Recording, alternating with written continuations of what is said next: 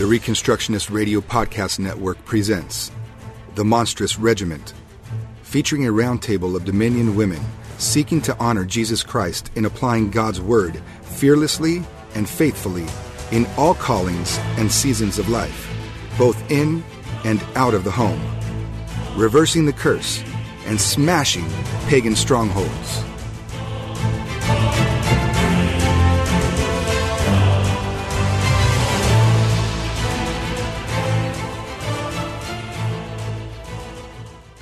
A thrill of hope, the weary world rejoices, for yonder breaks a new and glorious morn.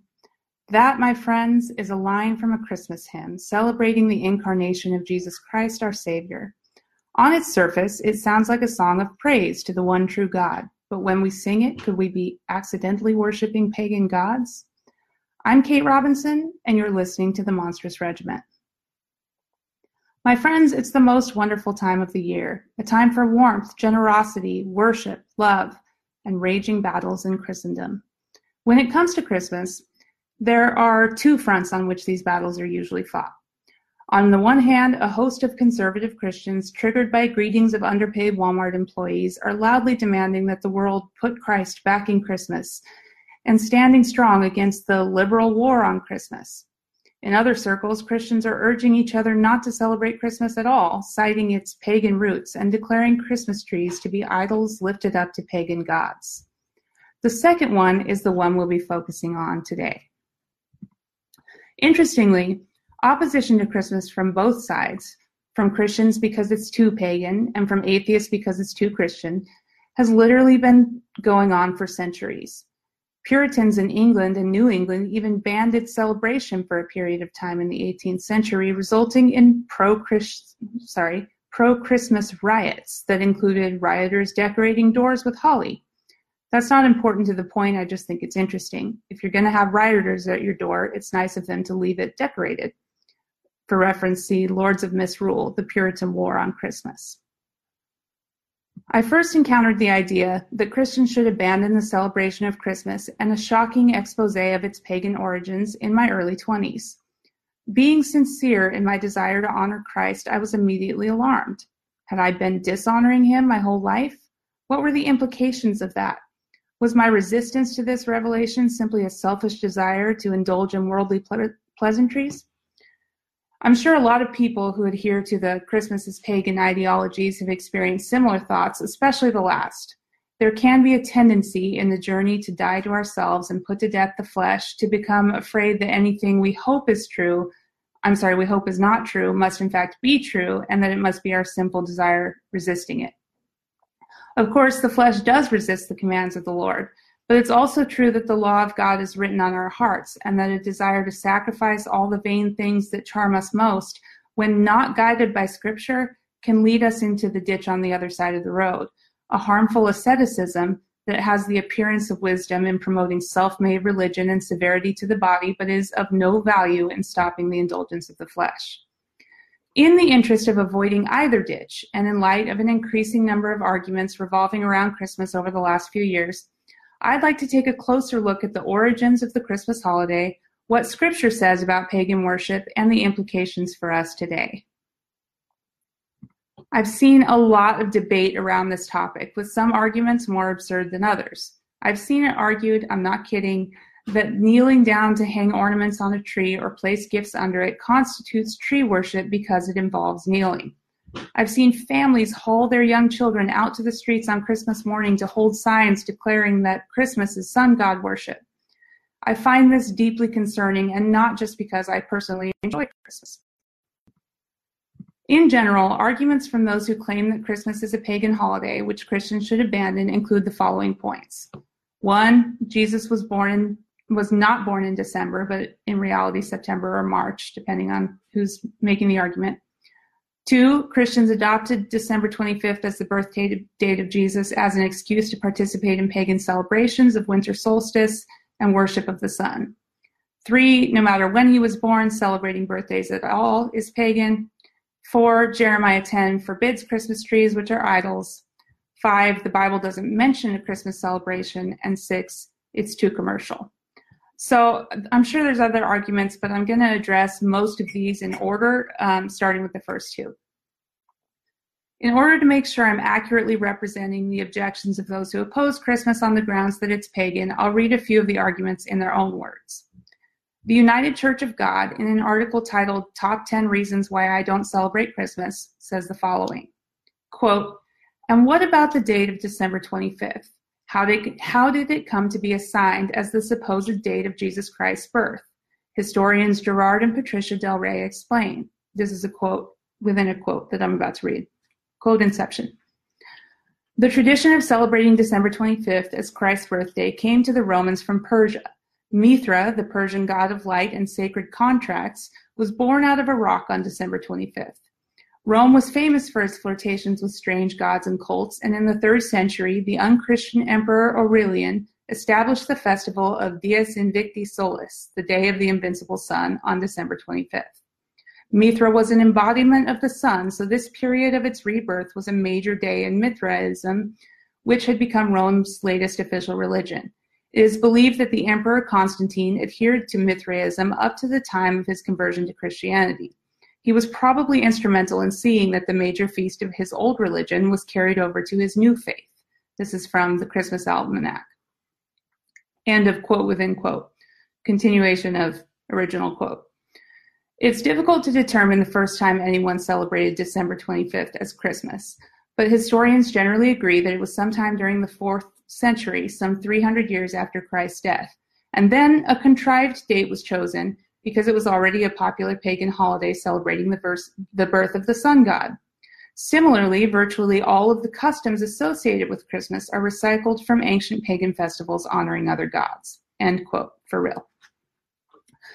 The website BibleTruths.com, which I'm choosing because it's high in Google search results, despite being basically unreadable because of the background of Christmas trees, says, quote, The Emperor Constantine understood that by giving official status to Christianity, he brought internal peace to the Roman Empire. After declaring Christianity the state religion, Constantine forced all the pagans of his empire to be baptized into the Roman Catholic Church. There was need for true religion I'm sorry, for true union between paganism and Christianity. The corrupt Roman Catholic Church was full of pagans now masquerading as Christians, all of which had to be pacified. What better way to Christianize their pagan idolatries? What better way than to? Pagan rituals and idols took on Christian names, e.g., Jesus Christ was presented as the Sun of Righteousness, replacing the sun god Sol Invictus. Pagan holidays were reclassified as Christian holidays or holy days. December 25th was already celebrated as the victory of the sun god festival in the pagan Babylonian world. The pagans flocked into the Catholic places of worship because they were still able to worship their old gods, but merely under different names. It mattered not to them whether they worshiped the Egyptian goddess mother and her child under the old names, Isis and Horus, or the Virgin Mary and the Christ child. Either way, it was the same old idol religion. End quote. The site then goes on to argue Contrary to the idea that Christ was born on December 25th is the Bible's own evidence. Luke 2:8 says, While shepherds watched their flocks by night, the angel of the Lord announced that this is the day of his birth. But if this is December in Palestine, it is winter, and the shepherds do not keep their flocks out at night grazing in the winter. It was customary for the shepherds to take them in after mid October and release them in early spring. There are many other sources to draw from if you're interested. I'm only quoting the first two I found, and the reasons they give are virtually identical that Christmas is simply a Christianized version of a pagan Roman holiday, and that Jesus can't have been born on December 25th because it was too cold for shepherds to watch their flocks at night. So, where did the December 25th date come from? It turns out there's actually quite a bit of scholarly debate about why December 25th was chosen as the birth date of Christ and whether it was chosen before or after it was also chosen to celebrate Dies Natalis Solis Invicti, or the birth of the unconquered sun. There are two primary hypotheses for why December 25th was chosen. The first is the one we've just heard in the previous quotes, that it was chosen specifically to coincide with pagan Roman holidays. On biblicalarchaeology.org, Andrew McGowan, president of the Berkeley Divinity School at Yale, writes in about 200 CE, a Christian teacher in Egypt makes reference to the date Jesus was born. According to Clement of Alexandria, several different dates have been proposed by various Christian groups. Surprising as it may seem, Clement doesn't mention December 25th at all. Clement writes, There are those who have determined not only the year of our Lord's birth, but also the day, and they say that it took place in the 28th year of Augustus and in the 25th day of the Egyptian month Pachon. I don't know how to pronounce that, sorry, which is May 20th in our calendar and treating of his passion with very great accuracy. Some say that it took place in the 16th year of Tiberius on the 25th of Pameneth, which is March 21st, and others on the 20th of Parmuthi, April 21st. And others say that on the 19th of Parmuthi, April 15th, the Savior suffered. Further, others say that he was born on the 24th or 25th of Parmuthi, April 20th or 21st. I pardon, pardon me for butchering the Egyptian calendar dates. Clearly, there was great uncertainty, but also a considerable amount of interest in dating Jesus' birth in the late second century. This is still Andrew McGowan speaking. By the fourth century, however, we find references to two dates that were widely recognized and now also celebrated as Jesus' birthday December 25th in Western Roman Empire and January 6th in the East, especially in Egypt and Asia Minor. He then goes on to say the earliest mention of December 25th as Jesus' birthday comes from a mid 4th century Roman almanac that lists the death dates of various Christian bishops and martyrs. The first date listed, December 25th, is marked, I'm sorry, I can't pronounce the Latin, but it says Christ was born in Bethlehem of Judea. In about 400 CE, Augustine of Hippo mentions a local dissident Christian group, the Donatists, who apparently kept Christian festivals on December 25th, but refused to celebrate the Epiphany on January 6th, regarding it as an innovation. Since the Donatist group only emerged during the persecution under Diocletian in 312 CE and then remained stubbornly attached to the practices of that moment in time, they seem to represent an older North African Christian tradition. End quote. Now, McGowan then explains the same hypo- hypothesis we've just discussed, namely that the date of December 25th was chosen intentionally to coincide with the Roman celebration of the birth of the unconquered Sun, although the motive, motive given is more charitable, that it was chosen as a means of spreading Christianity throughout the Roman world. We'll discuss whether there's any merit to any attempts to do that if they existed a little later on. However, McGowan points out that there are a couple of problems with the theory that the date was chosen to coincide with pagan holidays. The first problem is that it's not included in any early Christian writings. You'd think if there was a move by the church to appropriate a Roman holiday, there would be some mention of it, but there's not. In fact, the first suggestion that the Christmas celebration is merely a pagan ritual in Christian clothing occurred in the 12th century, some 800 years later, in an annotation to a manuscript by Syrian bishop Jacob Bar-Salibi, which states, quote, it was a custom of the pagans to celebrate on the same 25 December the birthday of the sun, at which they kindled lights in token of festivity. In these solemnities and revelries, the Christians also took part. Accordingly, when the doctors of the church perceived that the Christians had a leaning to this festival, they took counsel and resolved that the true nativity should be solemnized on that day. That's not to say that ancient Christian writers did not make a connection between the birth of Christ and the birth of the Sun. But when they mention the connection, their remarks are more in line with celebrating the providential coincidence. For example, Ambrose, who lived in the late third century, described Christ as the true Son who outshone the fallen gods of the old order. Augustine even seemed to believe that Christ himself chose the date to coincide with the winter solstice, writing, quote, Hence it is that he was born on the day which is the shortest in our earthly reckoning, and from which subsequent days began to increase in length. He therefore, who bent low and lifted us up, chose the shortest day, yet the one whence light begins to increase. End quote. In addition to the potential problems with the first hypothesis, there's a second, less widely known hypothesis that significantly predates the first, suggesting why December 25th was chosen as Jesus' birthday. The calculation hypothesis was first articulated by French writer Louis Duchesne in 1889, but it didn't originate with him. This theory suggests that the date was calculated based on its proximity to March 25th, which had become associated with the Incarnation and is currently celebrated in various places as the Annunciation for that reason. The idea that Christ was conceived around March 25th, nine months before December 25th, makes appearances in Christian writings as early as the second century in the writings of historian Sextus Julius Africanus in the year 221, as well as Hippolytus of Rome in the year 204. The calculation of Christ's conception appears to have been based on the calculation of his death, working from the 14th of Nisan in the Hebrew calendar, which is March 25th on the Roman calendar, as reported around 200 CE by Tertullian of Carthage. This may seem odd to us, but it's consistent with ancient Jewish traditions which suggest a prophet would die on the same day as his conception. See the Historical Dictionary of Catholicism by William J. Collins. Easterners used the same calculation method, but with a Greek calendar, and calculated both the conception and the death of Jesus as taking place on April 6th, which is consistent with the continued celebration of Christmas on January 6th by churches in the East. Of course, this doesn't mean that Jesus was actually born on either of those dates, but it's a compelling explanation for why they were chosen to begin with.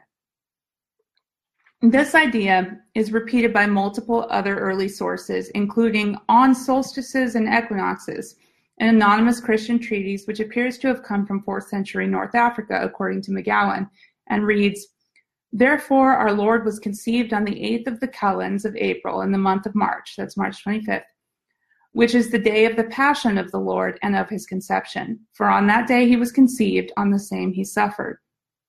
In On the Trinity, Augustine wrote, For he is believed to have been conceived on the 25th of March, upon which day also he suffered.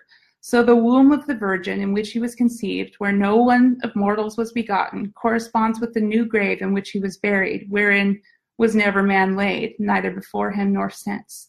But he was born according to, to tradition upon December 25th. End quote. So the belief that the conception of Christ should be calculated according to the death of Christ was not at all uncommon and would account for the date of his birth being placed in December.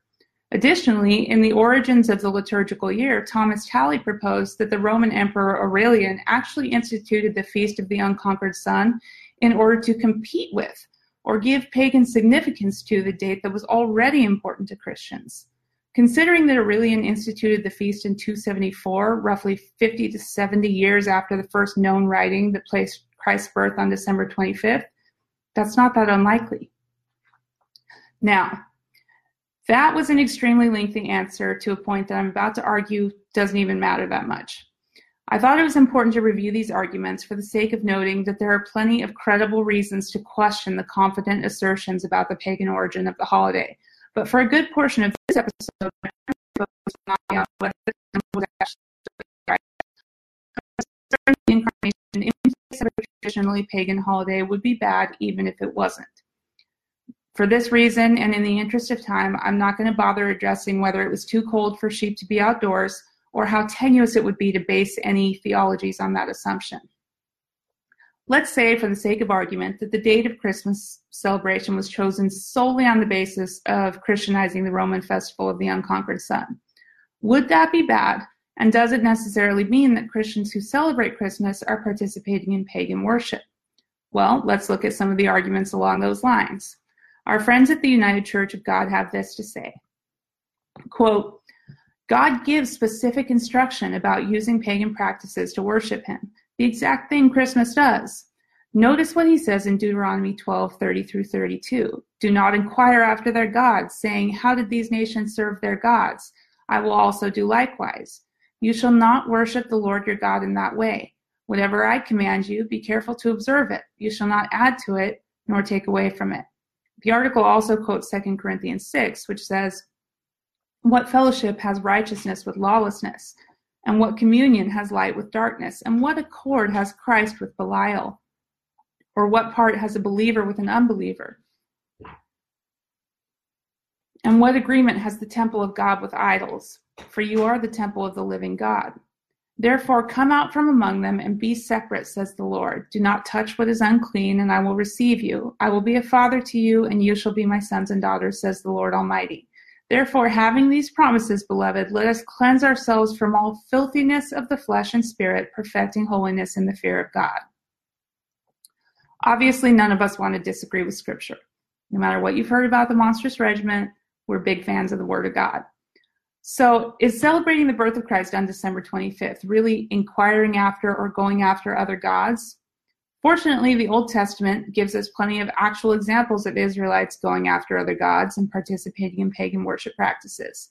These include cutting themselves and shaving their forehead for the sake of the dead in Deuteronomy 14, passing their children through the fire for the god Moloch throughout Leviticus, being or having sex with temple prostitutes in Deuteronomy and mentioned again in 1 Corinthians, making cakes for the queen of heaven in Jeremiah 44, fashioning idols out of wood or gold and silver, Jeremiah 10, um, Isaiah, Psalms, Asherah poles mentioned in multiple books throughout the Old Testament. There are other examples, but they all have a few things in common with these, which we'll get to in just a moment. Incidentally, the last example from Jeremiah 10 is extremely popular among Christmas opponents. Jeremiah 10 reads, Do not learn the way of the Gentiles. Do not be dismayed at the signs of heaven, for the Gentiles are dismayed at them. For the customs of the peoples are futile. For one cuts a tree from the forest, the work of the hands of the workmen with the axe. They decorate it with silver and gold. They fasten it with nails and hammers so that it will not topple. They are upright like a palm tree, and they cannot speak. They must be carried because they cannot go by themselves.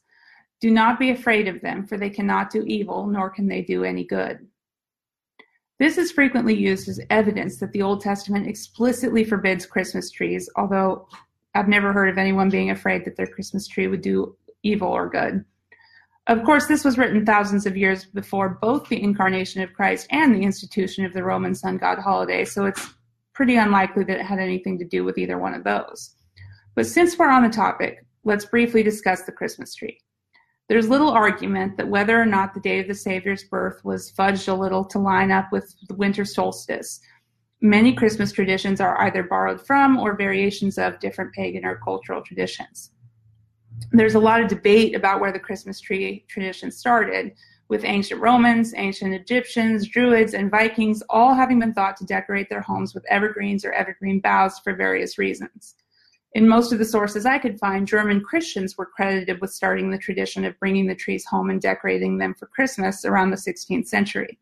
In fact, the practice of lighting candles, or now electric lights, and putting them in the tree is often associated with Martin Luther, who, it's said, was trying to imitate the look of the stars shining through the trees as he walked home.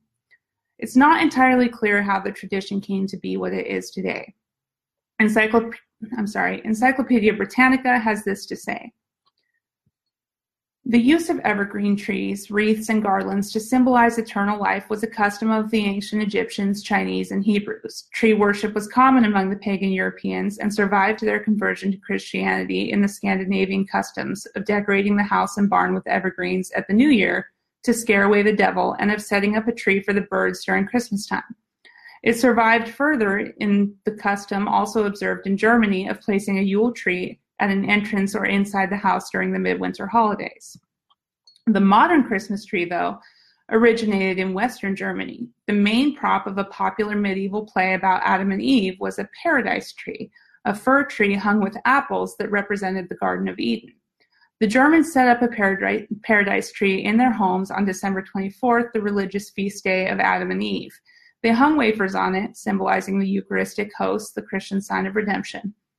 In a later tradition, the wafers were replaced by cookies of various shapes. Candles, symbolic of Christ as the light of the world, were often added. Pardon me.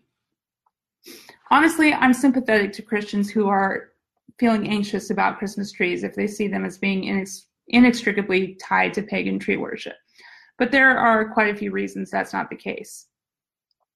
The fact that the use of evergreens in pagan practice is attributed to so many different cultures, far from being a compelling argument that Christmas trees are inherently pagan, is a much better argument that they aren't.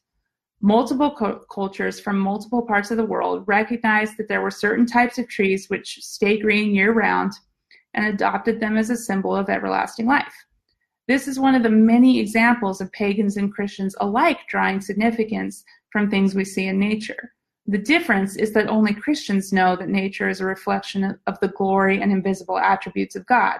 So only Christians have something really significant to symbolize with their use of natural things. but it shouldn't surprise us when image bearers recognize and appreciate those attributes, even if they don't fully understand why.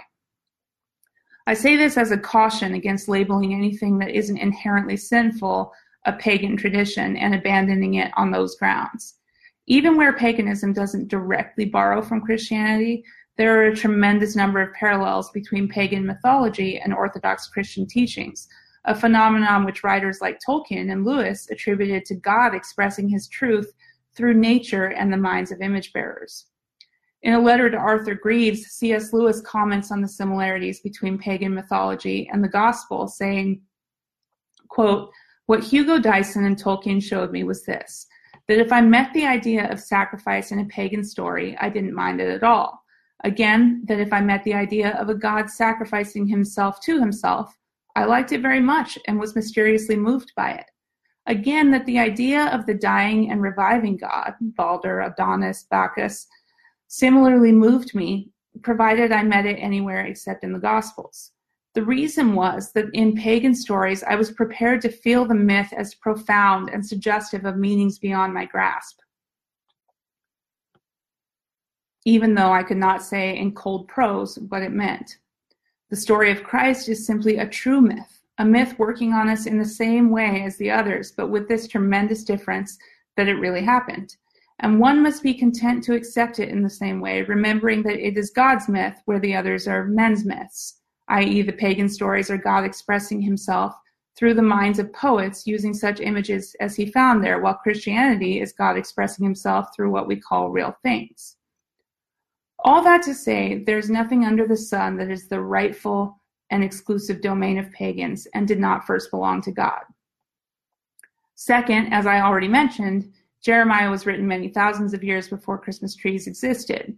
While it references decorating with gold and silver, it seems to be very clearly talking about carving the statue of a false god, embellishing said statue, and worshiping it, which is much more consistent with other scriptures that both warn against and describe these specific practices.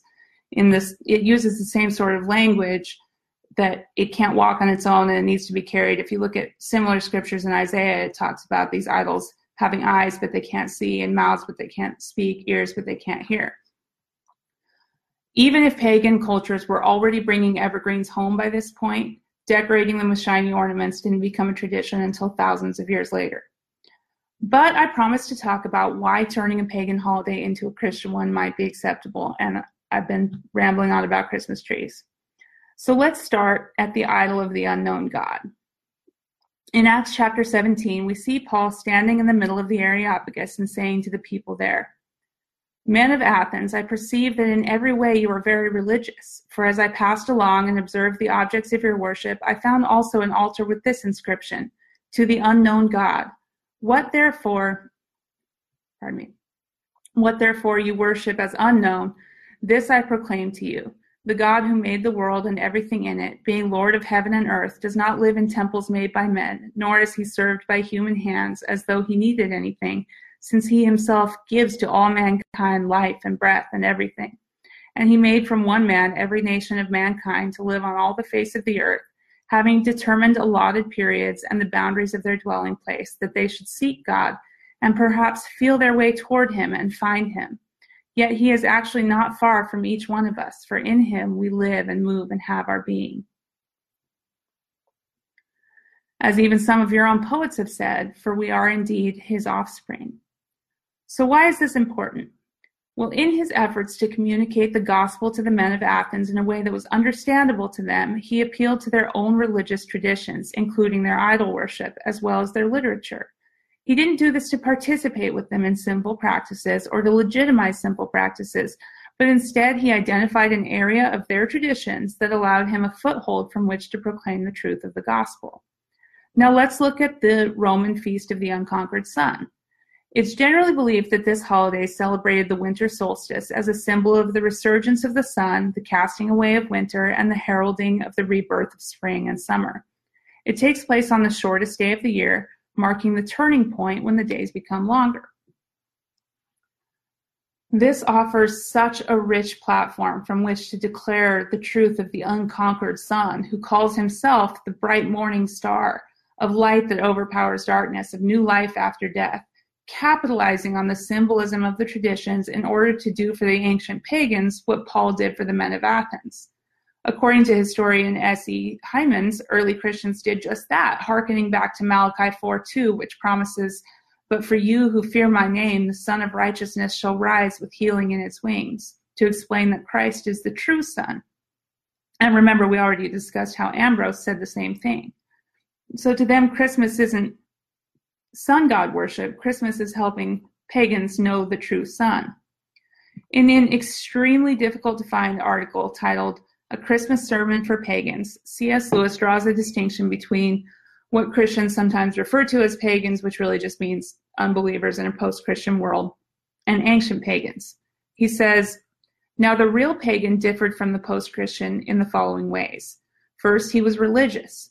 From the Christian point of view, he was indeed too religious by half. He was full of reverence. To him, the earth was holy, the woods and waters were alive.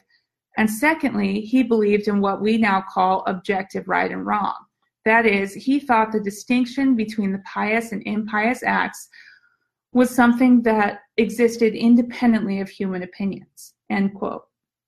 According to Lewis, the pagan of old, while his list of rights and wrongs missed the mark in some ways, was deeply aware of his own inability to meet the objective standard of right and wrong and was thus afflicted with a deep sadness. Quote, he knew he had sinned, and the terrible thing was that he thought the gods made no difference between voluntary and involuntary sins.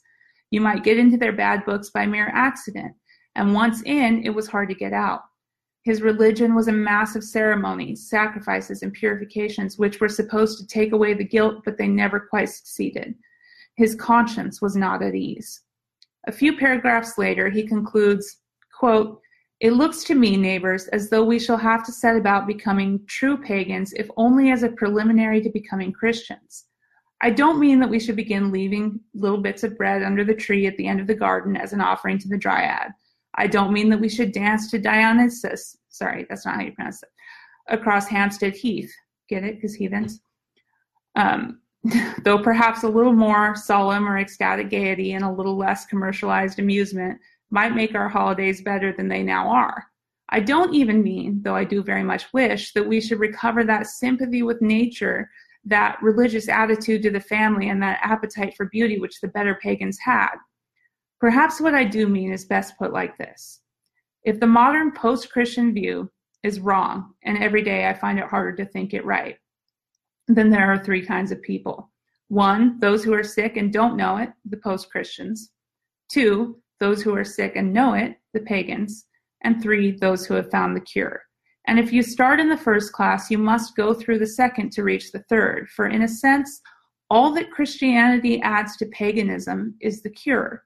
It confirms the old belief that in this universe we are up against living power, that there is a real right and that we have failed to obey it, that existence is beautiful and terrifying. It adds a wonder of which paganism has not distinctly heard, that the mighty one has come down to help us, to remove our guilt, to reconcile us. All over the world, even in Japan, even in Russia, men and women will meet on December 25th to do what is a very old fashioned and, if you like, a very pagan thing to sing and feast because a god has been born. End quote. In other words, the pagans were right to recognize some of the characteristics of nature, and they even had a moral foundation. What Christianity can then provide, as Paul did for the men who were so afraid of accidentally displeasing a God they didn't know about, is demonstrate the ways in which the Christian worldview provides the answers that the pagan worldview lacks.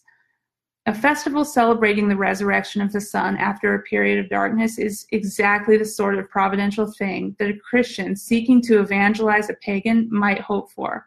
Not to participate in their pagan worship with them, not to combine the two celebrations into one, but to point to a parallel but real celebration of a similar but true event to say, you celebrate the birth of the sun on this day. Let us show you what is truly worth celebrating the birth of the Almighty, the bright morning star. Not to eliminate the differences between pagan worship and Christian, but to highlight them.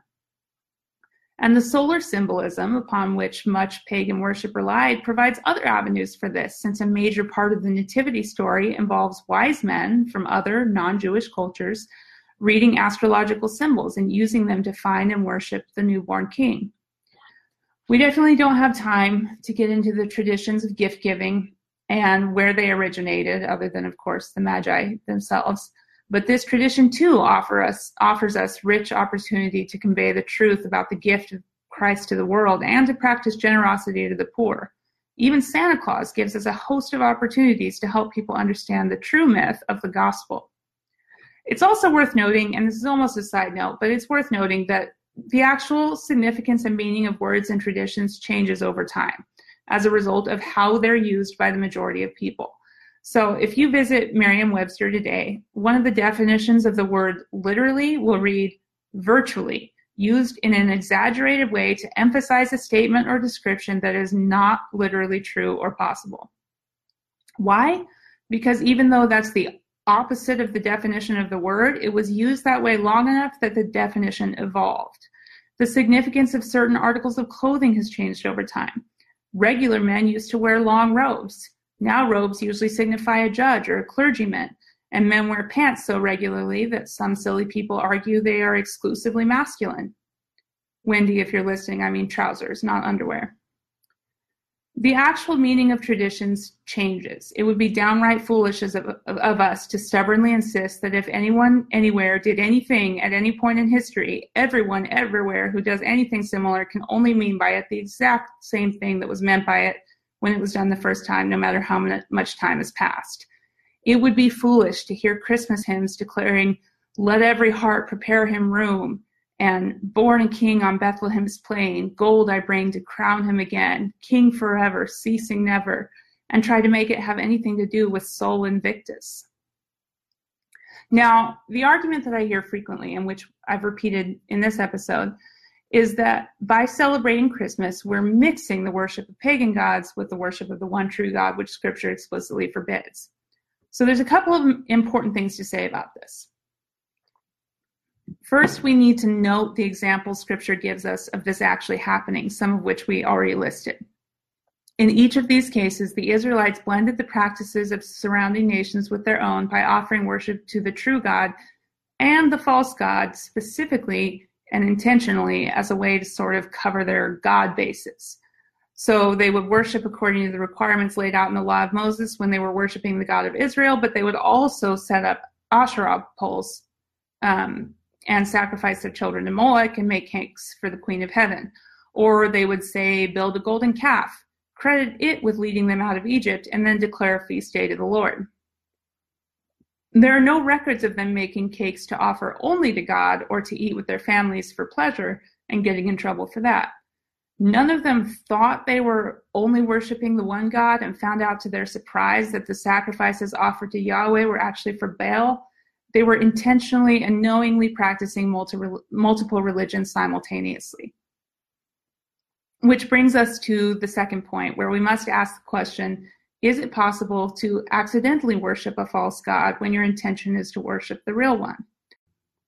So, in the last battle, the Calormene soldier named Emeth, a sincere follower of the false god Tash, encounters Aslan and suddenly realizes that he's been following the wrong god his entire life. But Aslan says to him, I take to me the services which thou hast done to Tash. If any man swear by him and keep his oath for the oath's sake, it is by me that he has truly sworn, though he know it not, and it is I who reward him. Now, this is a bit of a controversial passage that I don't want to get into too deeply, but the idea seems to be that objectively good and virtuous acts like love and self sacrifice, etc., done in the name of a false God, are actually a service to the real God while wicked acts done in the name of the real God are acts of service to Satan. Uh, Jesus expresses a similar sentiment in Matthew 7. On that day, many will say to me, Lord, Lord, did we not prophesy in your name and cast out demons in your name and do mighty works in your name? And then I will declare to them, I never knew you. Depart from me, you workers of iniquity. And again in Matthew 25, when the righteous ask, you know, when did we see you sick and in prison and visit you? And he says, whatever you did not do for the least of these, you did not do for me. I believe, and I'm sure many of you share this belief, that there are many acts of injustice and oppression, neglect of mercy, and actions that directly defy God's commands carried out under the banner of Christianity, which are in reality a service to Satan and which God will wholeheartedly reject. However, what we can note both in Lewis's parable and Christ's words is that um, sorry, is that the deciding factor was the behavior itself and whether it's inherently good, bad, or neutral. What I mean is this we're commanded to love our neighbor as ourselves. When we hurt or harm our neighbor, even if we claim to be doing it in the name of Jesus Christ, we're not truly worshiping and serving Christ. Conversely, unbelievers on whose hearts are written the law of God are able to perform acts of genuine selfless service and love, which are in line with God's commands, even if their worldview prevents them from recognizing them as such. In both cases, the acts performed are inherently good or bad. Harming others and withholding good from them is sin, according to the law of God. Loving them as ourselves is good, according to the law of God. The same applies to the behaviors God forbids in the Old Testament. In the list of pagan worship practices we discussed, the participants were either engaging in inherently sinful behavior, like temple prostitution and child sacrifice, or neutral behavior intentionally aimed at worship of a false god, like making cakes. Obviously, prostitution is wrong no matter who you purport to worship while you're doing it. Obviously, there's nothing wrong with making cakes, but making them for the Queen of Heaven presents a problem. That's consistent with 1 Corinthians, where Paul makes it clear that meat sacrificed to idols is nothing in and of itself. You could eat it if you bought it in the market or if you were at someone's house and you didn't ask where it came from. But in the specific context of an intentionally idolatrous feast, you shouldn't for the sake of the unbelievers. So when we examine Christmas traditions, we have to ask are they inherently good or bad or neutral? And do we apply the same line of thinking to everything else? Like when your unbelieving coworker takes a sabbatical from work, do you accuse him of participating in uh, the worship of your God because the Sabbath has religious roots? When you agree to meet someone on Thursday, are you inadvertently worshiping the false god Thor? Along those same lines, is there something inherently sinful about cutting down trees, displaying them indoors, or decorating them with shiny ornaments and lights? Is this really what Second Corinthians refers to as filthiness of the flesh and spirit? Of course not. When scripture calls us to separate ourselves from the world, it does not mean we should avoid doing anything that unbelievers also do. That would be impossible. It means we should abandon running with them into the same flood of dissipation, referring specifically to sinful behavior. As we've already discussed, that Jeremiah 10 could not have been referencing a practice of decorating trees which did not yet exist, and was referencing a practice that was intentional idolatry and was mentioned many times elsewhere in Scripture, most notably Isaiah 44 and Psalm 135, both of which describe chiseling these idols into a specifically humanesque form. I can't think of an argument for the existence of Christmas trees, the exchange of gifts, or the enjoyment of a festive meal being inherently sinful in and of themselves.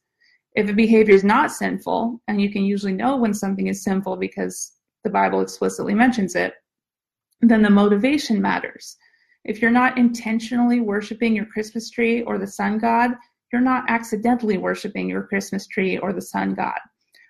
Likewise, there's no inherent sin to be found in the warmth of family and hearth, hot chocolate, apple cider, fireside chats, and charity toward all mankind. In fact, there's nothing inherently sinful about celebrating winter solstice for that matter, or summer solstice. God Himself wove the seasons into the fabric of our world, and it's perfectly natural and in line with His creation to celebrate the changing of the seasons, the harvest, the beginning of spring, which is probably why nearly all cultures everywhere have some sort of tradition for doing so. I would actually contend, and this is the important part, that the fear of unintentionally worshiping a false God is itself far more pagan than any Christmas celebration. Christians, you know, those of us who have the truth of the gospel and the indwelling Holy Spirit, ought to be the least superstitious people on the planet. When we act as if pagan traditions and holidays have some sort of inherent power of their own, it's we who are legitimizing false gods who have no power. It's we who are failing to give Christ lordship over the world he created. It's we who are imbuing regular acts like kneeling with a mystical significance they don't naturally possess, divorced from intention, as if the mere bending of a knee joint has the magical power to send praise to a non existent God without the knowledge or consent of the kneeling person. What could be, I, I haven't put any gifts under this tree, so I haven't accidentally knelt down to it yet. What could be more pagan than fear of accidentally performing a ritual that pleases one God and displeases another? When we become afraid of getting on God's bad side by hanging shiny ornaments on a tree, we have more in common with the pagans Lewis described than with the redeemed who know that in him we live and move and have our being, and that he created evergreens before the Romans ever started bringing them home. And that's the entire point of this episode. I'm not defending Christmas because I'm desperate to cling to a tradition I enjoy. Since my conscience is clear, I'd enjoy it without ever feeling the need to defend it to you. I'm defending it for the sake of those bound up in superstition and fear. My hope and prayer for you is that you find freedom and joy and lordship in every area of your life. The idea that the weary world, laboring under the burden of sin and death, rejoices at the breaking of a new and glorious morn, sunrise, is a beautiful one and one that we have incredible opportunities to communicate to the lost at this time of year. Before I conclude, let's briefly discuss objection number five that the Bible doesn't command the celebration of Christmas, and whatever the Bible doesn't command is forbidden. Now, I'm not going to mount a complete argument against the regulative principle of worship here. We at the Monstrous Regiment don't accept the regulative principle uncritically any more than we do the pagan origins of Christmas, but that's an entire topic that we could devote a full episode to. It is worth noting, though, that even for those who adhere to the RPW, the celebration of Christmas is not a violation of it. As my co-monster Susanna Roundtree points out, the RPW is only supposed to apply to corporate worship, not to life outside a church building. The RPW has nothing to say about enjoying Christmas pudding, Christmas trees, gifts, and Christmas carols in the freedom of one's own home. If the celebration of Christmas is forbidden according to the RPW. The Thanksgiving holiday, among other things, should be as well, but I don't think I've ever seen much outcry about celebrating Thanksgiving. As Bojidar Marinov notes in his Axe to the Root episode, Christmas and a Creedal Culture, quote, our modern Thanksgiving Day followed an earlier tradition by the older Presbyterian synods to designate special days of Thanksgiving for their members, which were supposed to be assiduously kept. Now, according to the Westminster Confession, Thanksgiving is a special part of worship. And given that Thanksgiving days were not specifically commanded in Scripture, they would be a violation of the regulative principle of worship. Now, why a day of Thanksgiving would be legitimate worship and a day of celebration and Thanksgiving for Jesus' birth, even if it didn't fall on that day historically, would be idolatry, is beyond me. End quote. Susanna also points out that within corporate worship, the RPW is designed to forbid extra biblical practices such as the act of remembrance or some other civil act designed to honor servicemen lost at war, for example. It doesn't forbid choosing a particular theme or structuring a service with sermons, texts, and songs around that theme. Further, Jesus himself celebrated religious festivals which had not been instituted by the law of God. In John 10 22 to 23, for example, we find Jesus going to the temple for Hanukkah. At that time, the Feast of Dedication took place at Jerusalem. It was winter, and Jesus was walking in the temple in the colonnade of Solomon. Perhaps most clearly, the Apostle Paul states very plainly that observing days is a matter of Christian liberty. Romans 14 5 through 6 reads, One person esteems one day as better than another, while another esteems all, esteems all days alike. Each one should be fully convinced in his own mind. The one who observes the day observes it in honor of the Lord. The one who eats eats in honor of the Lord, since he gives thanks to God, while the one who abstains abstains in honor of the Lord and gives thanks to God. Unfortunately, there's no time to talk about Charles Dickens or read the wonderful G.K. Chesterton Christmas poems, and we haven't even talked about Santa Claus. But I've held you here long enough, so I'll conclude with just a few final thoughts. First, there are plenty of legitimate concerns about the commercialization and greed that's become widely associated with the holiday season. Nothing says Christmas spirit like people dying in a stampede at Best Buy as they rush to buy overpriced toys, right? This is an area where we would all do well to really examine ourselves and whether we are honoring the Lord Jesus Christ with our Christmas celebrations. After all, Colossians specifically says that greed is idolatry. Are we remembering the poor? Are we loving our neighbors as ourselves? Are we offering service to God which is acceptable to Him? Or are we selfish in our expressions of Christmas cheer? Are we selfish even in our altruism? These are, in my mind, the most and only legitimate issues associated with how Christians should approach the Advent. And finally, if you happen to be in the, the other part of the Christmas debate, you know, the one that thinks there's a massive liberal agenda to take Christ out of Christmas, maybe ask yourself why you want to demand that unbelievers participate in your Christian worship with you. And ask yourself what it costs you to let other people who don't know Christ celebrate their own religious or non religious holiday. You may even ask them about their traditions and look for areas where those traditions lend themselves to the communication of the gospel.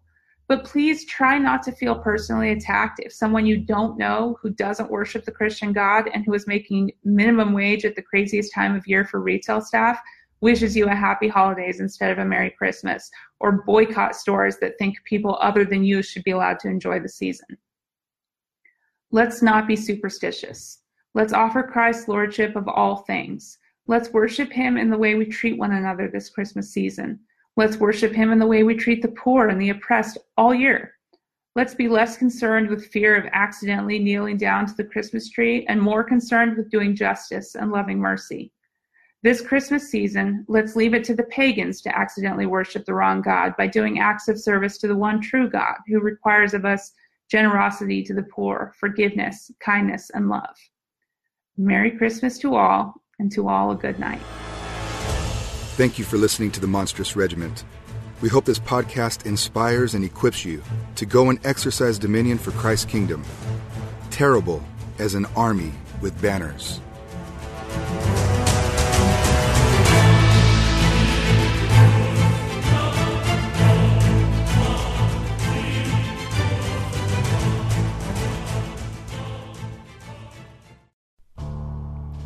The Reconstructionist Radio Podcast Network brings to you a complete lineup of podcasts where you will hear practical and tactical theology.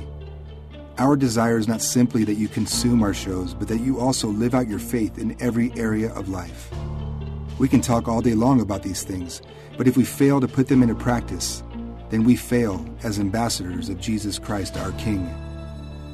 Subscribe now to your favorite Reconstructionist Radio Podcast Network shows or you can subscribe to the Reconstructionist Radio Master Feed, where all of the content we produce, including the audiobooks and audio articles, will pop up as soon as they are available. And don't forget to visit ReconstructionistRadio.com to volunteer as a narrator or to partner with this ministry financially. May the Holy Spirit stir you into action for Christ and His kingdom